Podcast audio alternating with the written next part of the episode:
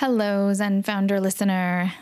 Today's podcast addresses the topic of compartmentalization and integration. I think aloud about how we combine different elements of our personal and professional selves, or when and how we may choose to keep them separate. This topic is top of mind for me as I move into a season of book launch one of the ways that I am launching and promoting the book is through an original circus show, which is a fundraiser for NAMI, the National Alliance for Mental Illness, and is also a way of getting the word out about a book called Touching Two Worlds that is very personal to me as it is both memoir and psychological reflection on grief. For more about the book and the circus show, check out touchingtwoworlds.com. And for more resources about entrepreneurship and mental health, uh, if you have not done so already, you may want to sign up for the Zen Founder mailing list. I have revived it, it's coming out twice a month. So you can grab that free resource at zenfounder.com.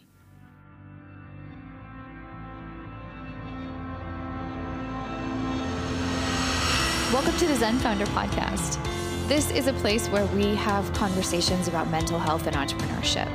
We have a pretty broad conceptualization of what mental health means sometimes depression, anxiety, sometimes relationships or physical health. The goal here is to bring some calm into the crazy roller coaster of ups and downs that is life for many entrepreneurs. I'm your host, I'm Dr. Sherry Walling. I'm a clinical psychologist and an entrepreneur, married to an entrepreneur, live in the world of entrepreneurs and I'm so pleased that you have joined us for this conversation. Professional presence is an important part of being a psychologist or a mental health professional, probably any helping, caretaking professional. Professional presence demands that there's a distinction between the personal self and the professional self, between the way you are as a human in your day to day life and the way that you show up in your professional realm in my case, as a psychologist.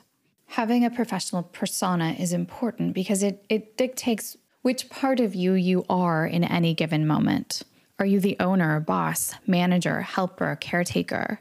Or are you the one who is learning, being cared for, being helped? The roles that we're playing at any given moment are important because they guide our behavior and the way that we interact in relationship. Each of us has many selves a serious, entrepreneurial, driven self. Maybe a self that is a parent or a self that is a child, a self that is a lover, a self that is a friend, a self that loves a sport or is a creative artist.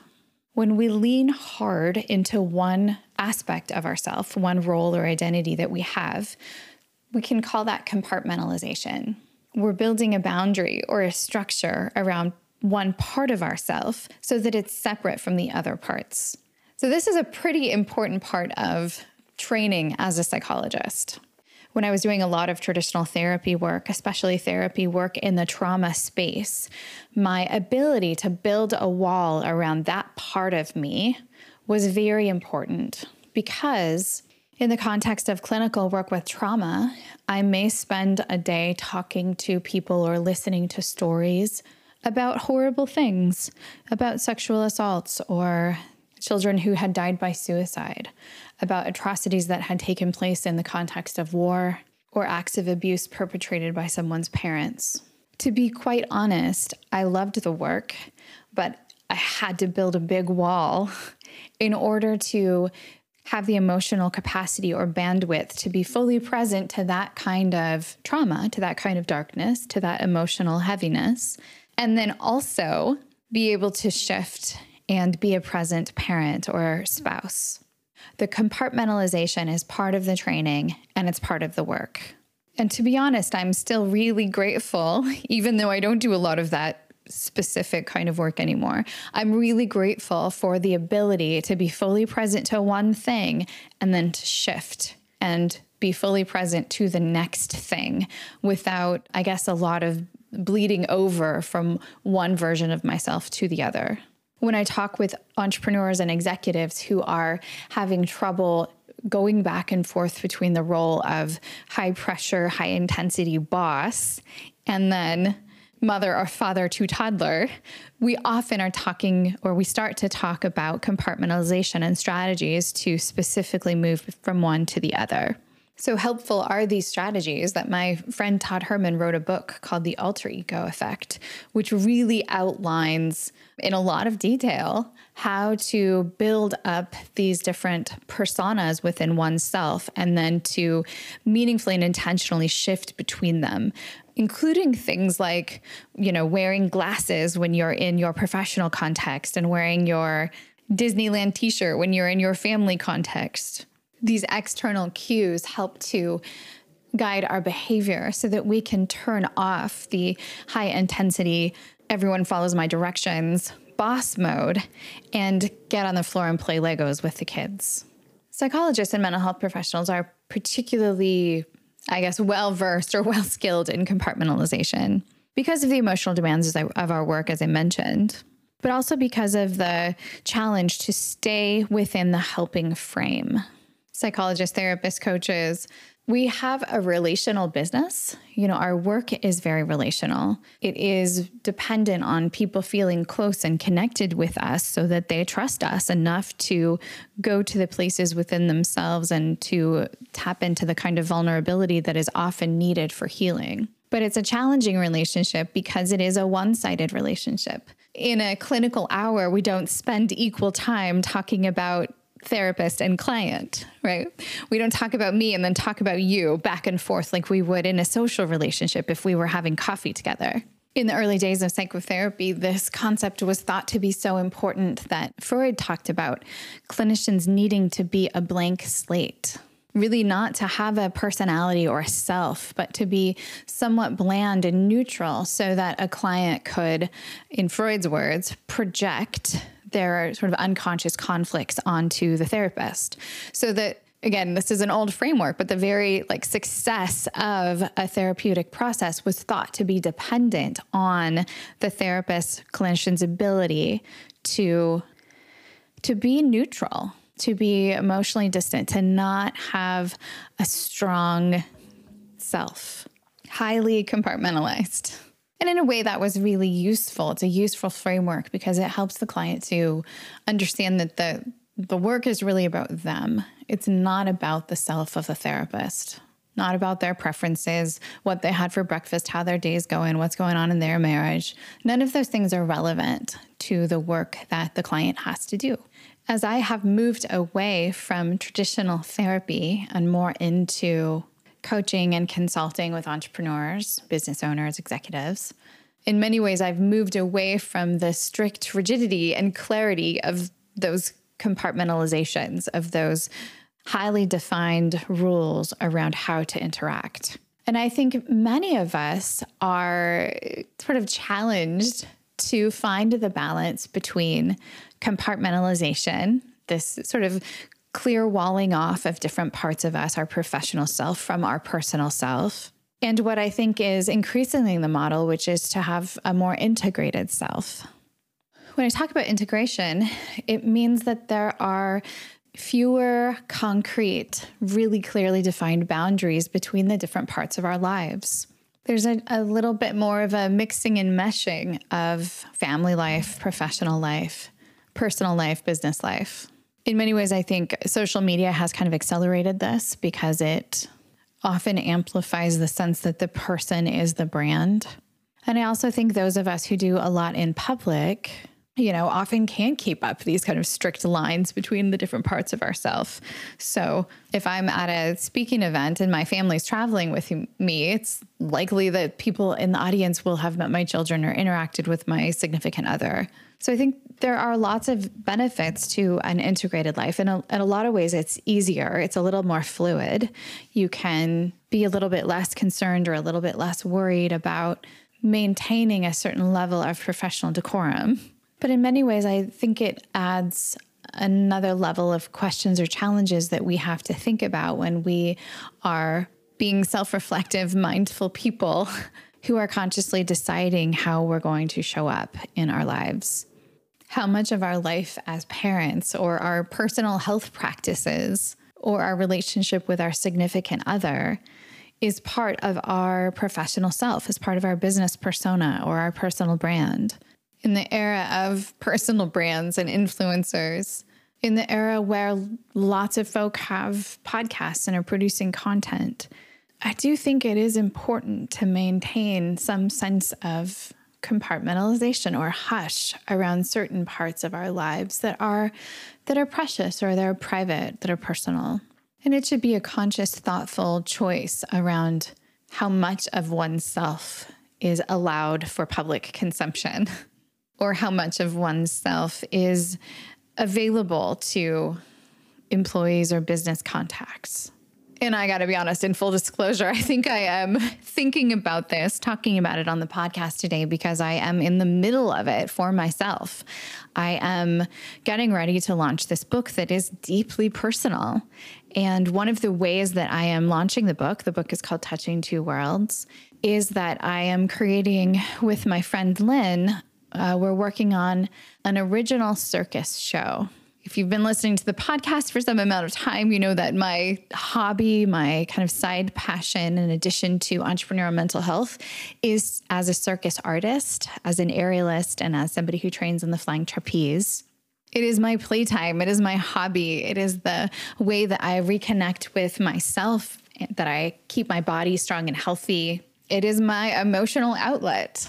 And now I am getting ready to create a public offering about a very personal story in a very personal way that is a, uh, an invitation, you know, to everybody that I know and, and love. So it really is like the ultimate integration. And I think I'm um, struck in many ways by how far I've come from the early days of my strict psychologist training such that now I am talking openly about the death of my brother to suicide, the death of my father, the way that addiction and mental illness have shaped my life and my family. Talking openly about how this hobby, this circus practice, has been so essential to my own mental health. I am allowing this integration, this shift away from compartmentalization. I'm doing it on purpose mostly because I want to help normalize the fact that there are lots of people walking around us who have loved ones who are struggling or have lost their struggles, whether it's to mental illness or addiction or some other tragic story. I was talking about these topics, and they were a core part of my life and work far before my brother died, far before my dad died. So it's it's not really a change in direction, but the thing that feels new is just how very personal it is and how very much of myself I'm putting into the things that I'm making, the show that I'm producing, the book that I'm writing, the conversations I'm having. In my decision to be more integrated and open my hope is that other people will find that for themselves as well. That the stigma around certain kinds of loss or certain kinds of family stories will end and it will be easier for people to say, oh, yeah, I have that heartbreak as well, to come out of the shadows and to come out of the corners and create a kind of openness that allows people to creatively re-find their footing to be honest, I, I both like and don't like this level of personal integration. In a way, it feels easy and natural because I get to speak freely about the things that I love and these big losses that have shaped me or been so huge in my life. But it also creates a lot of vulnerability. The compartmentalization creates more structure and in some ways, because the self is segmented, if someone criticizes you, they can only criticize one portion, right? That's all they see. But when you live in a really integrated way, you become more vulnerable to sort of holistic criticism. There's no structure in place that separates one part of you from another. I really do think of it as a, a continuum with, you know, rigid compartmentalization on one end of the spectrum and mm, a boundaryless integration on the other end of the spectrum.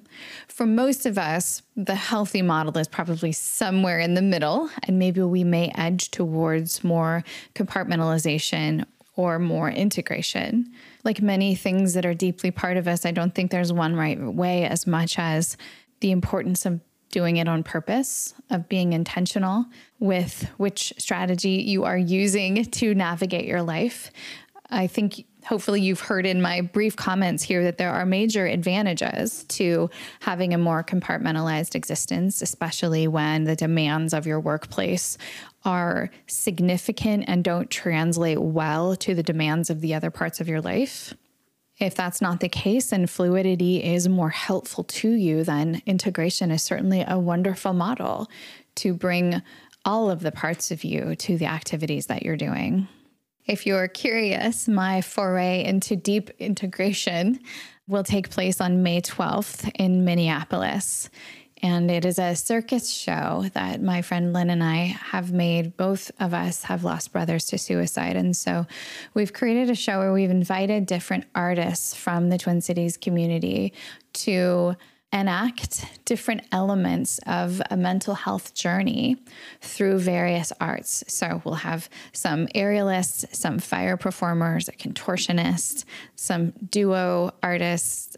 In between those acts, I will be reading excerpts from my book where I narrate the story of someone who begins life with health, with resources, with love, and then experiences a series of heartaches and heartbreaks that ultimately causes depression, addiction, chaos, and demise. We'll also have pieces that reflect what healing looks like so it really is a, a, total mishmash of my hobby, my play activity, my personal family story, and my professional convictions around the kinds of conversations that we should be having around mental health. So for more information, if you're curious, you can check out touchingtwoworlds.com, which is the name of the book, and look for the circus event tab, and you'll have um, all the details you are curious about there is a video on the bottom of the page, which is a performance that I did reflecting on grief and the way that circus arts have helped me to cope with grief and cope with loss. So that is a very, very integrative piece. I hope you find your way navigating this continuum between integration and compartmentalization. And if this topic really kind of stirs you or, or, is making you think about this, I might encourage you to do a little writing where you think about the different roles that you play, the different parts of yourself, and think about which ones meld or mesh easily together. And then think about which ones maybe should be kept separate. And then what strategies you might have to build some boundaries in order to compartmentalize that part of yourself if you think that it is healthy and important to do so. Thank you so much for listening. Good luck out there. Thanks for listening. We'll be back in two weeks with a new episode of the podcast. In the meantime, feel free to check out zenfounder.com for lots of resources about the kinds of conversations that we have on the podcast. You can get information about working with me, about maybe joining a Zen tribe. It's sort of like a mental health boot camp for entrepreneurs. We also have lots of content on our blog, links to resources in our courses and books for sale. So check us out there, and we hope to provide anything and everything that you might need to make the entrepreneurial life a little bit easier.